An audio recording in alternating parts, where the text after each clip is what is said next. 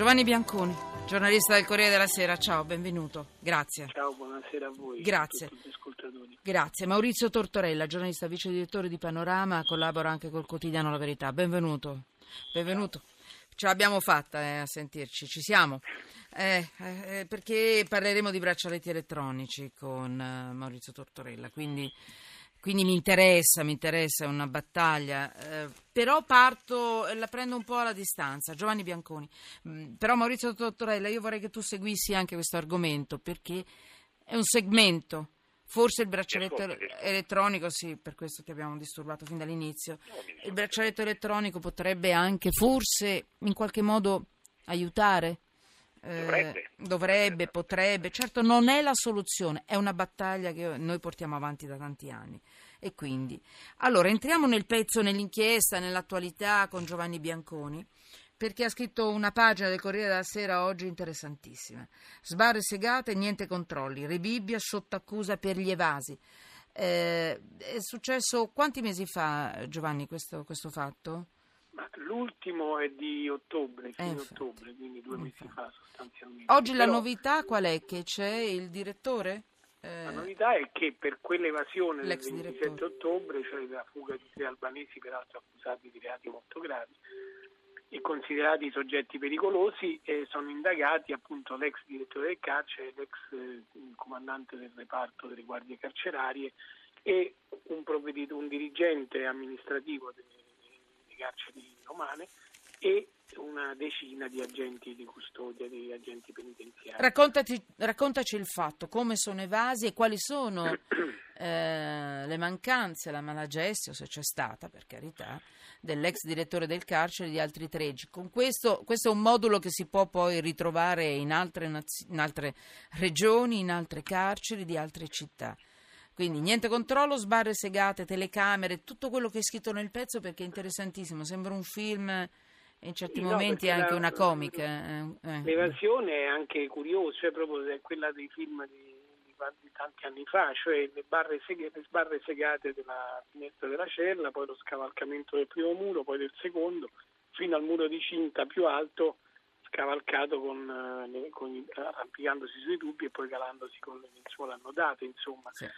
Il problema qual è? È che eh, tutto questo è stato possibile nonostante eh, è stato possibile a ottobre, nonostante a febbraio altri due detenuti rumeni Certo. in un altro braccio dello stesso carcere ma adiacente, quindi seguendo lo stesso percorso, erano evasi alla stessa maniera. Seghetto. Tra la prima e la seconda, seghetto e poi lenzuola, scavalcamento, eccetera, eccetera. Tra la prima e la seconda evasione erano state, eh, diciamo così, emesse delle direttive, stabiliti dei rimedi che poi sono stati puntualmente disattesi. Per cui il paradosso è che nella seconda evasione, ad esempio, c'erano delle immagini riprese dai computer e poi viste dopo l'evasione in registrazione riprese dai computer che però evidentemente nessuno stava guardando in quel momento. E certo, È scattato perché... anche un allarme e nonostante questo non è successo niente. Eh, sì. Era stato ordinato una recinzione ulteriore di filo spinato alta due metri, eccetera, che era regolarmente arrivata a luglio, ma da luglio a ottobre non era mai stata montata. Era stata eh, stabilita che ci fosse la sorveglianza armata su due garitte, poi in base ad accordi sindacali la sorveglianza armata era stata sostituita da una ronda automobilistica, diciamo così, una ronda automontata, si dice nel linguaggio della polizia, che però evidentemente quella notte non è passata perché è rimasta ferma, non era un servizio dinamico ma statico e quindi per esempio delle lenzuola calate si sono accorti soltanto quelli che sono arrivati al lavoro la mattina seguente. Questo a dimostrazione che la macchina non girava intorno al carcere.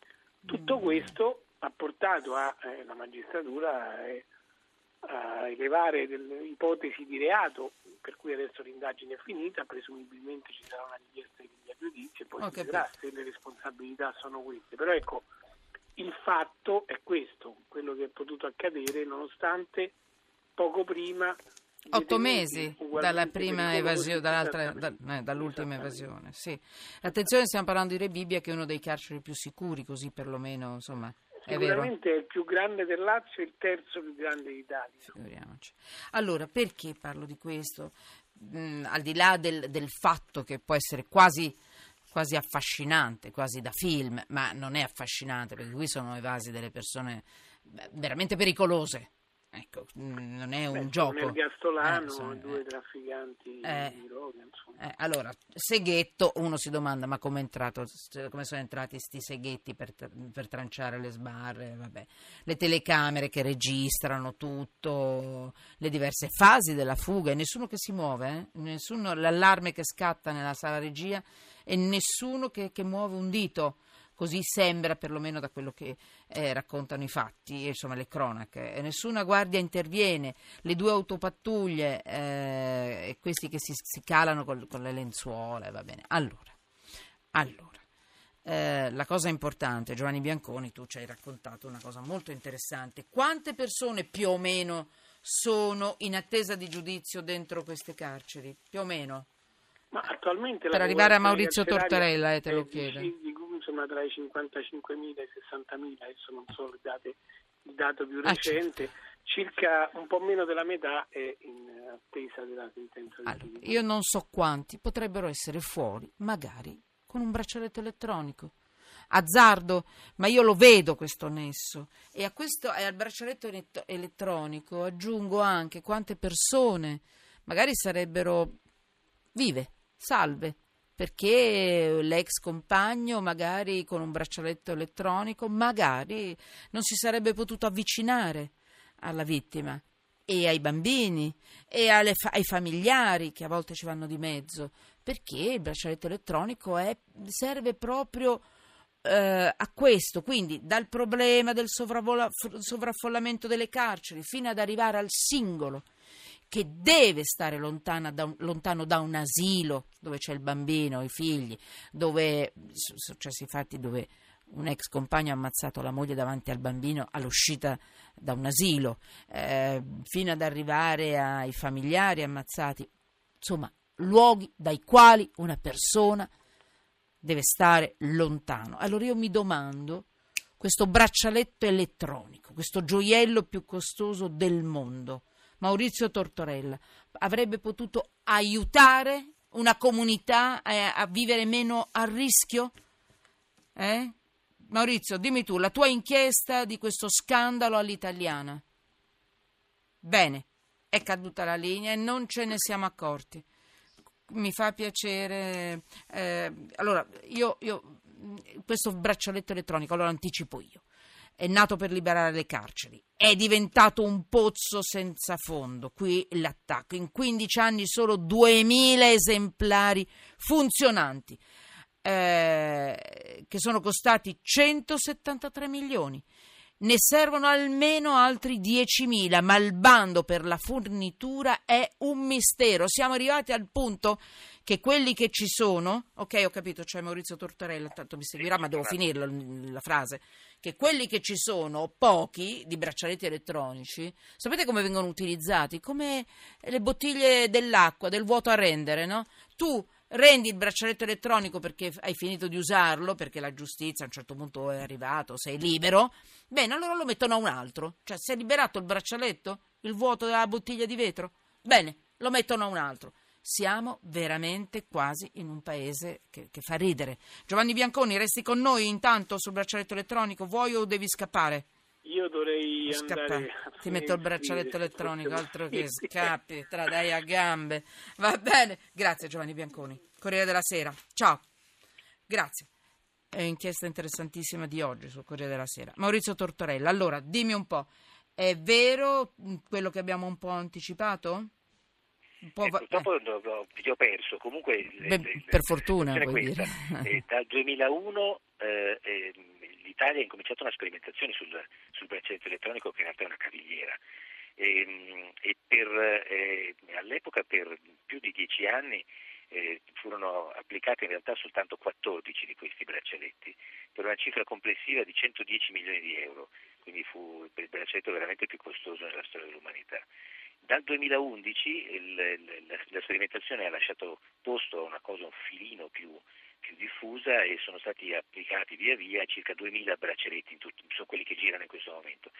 Eh, il costo è di altri 10 11 milioni l'anno, quindi il totale complessivo speso dallo Stato, da tutti noi, per questa cosa, che è fondamentale perché funziona in tutti i paesi civili del mondo è stata di 173 milioni di euro. 173 milioni di euro diviso 2000 eh, ho fatto il calcolo, è banale, costano 86.500 euro l'uno. Ovviamente non sono soltanto i, i braccialetti eh, a, fare, a, funzionare, ci sono le centraline, poi c'è una, una, grande centrale della Telecom che tiene sotto controllo 24 ore su 24 per 7 giorni su 7 sì. il sistema, però è obiettivamente una cifra spaventosa per un risultato così. Ma perché costano così tanto da noi, ma anche negli altri paesi? Io non credo. No, no. Eh, no allora perché da noi costano così tanto? Eh, bisognerebbe chiederlo al Ministero della Giustizia che ecco per qua. ci siamo fatti altri amici e poi, e, poi, e, poi, no, e poi soprattutto al Ministero della, dell'Interno che invece poi ha, ah. ha, fatto appalti non ha fatto soprattutto gli appalti ecco. internazionali ecco. eh, sì, da, è da anni che si sente dire che il Ministero il Criminale deve fare questa, questa gara internazionale per a che punto è la nuova c'è la sigla a che punto è la nuova gara d'appalto Maurizio Tortorella eh, perché... è, è, ferma il Ministro della Giustizia giurava mesi no, fa, un mese fa che, che c'era mentre invece non, non, non è mai stato fatto. Ecco, grazie. Eh, diritto di replica è tassativo. Eh, se domani saremo ancora qui, visto che abbiamo massacrato i più potenti della terra, eh, Maurizio Tortorella, grazie. Chiaramente veramente diritto di replica. Eh, vice direttore di Panorama, collabora anche col quotidiano La Verità. La Verità non ci fermiamo sui braccialetti elettronici, perché significa più sicurezza per tutti.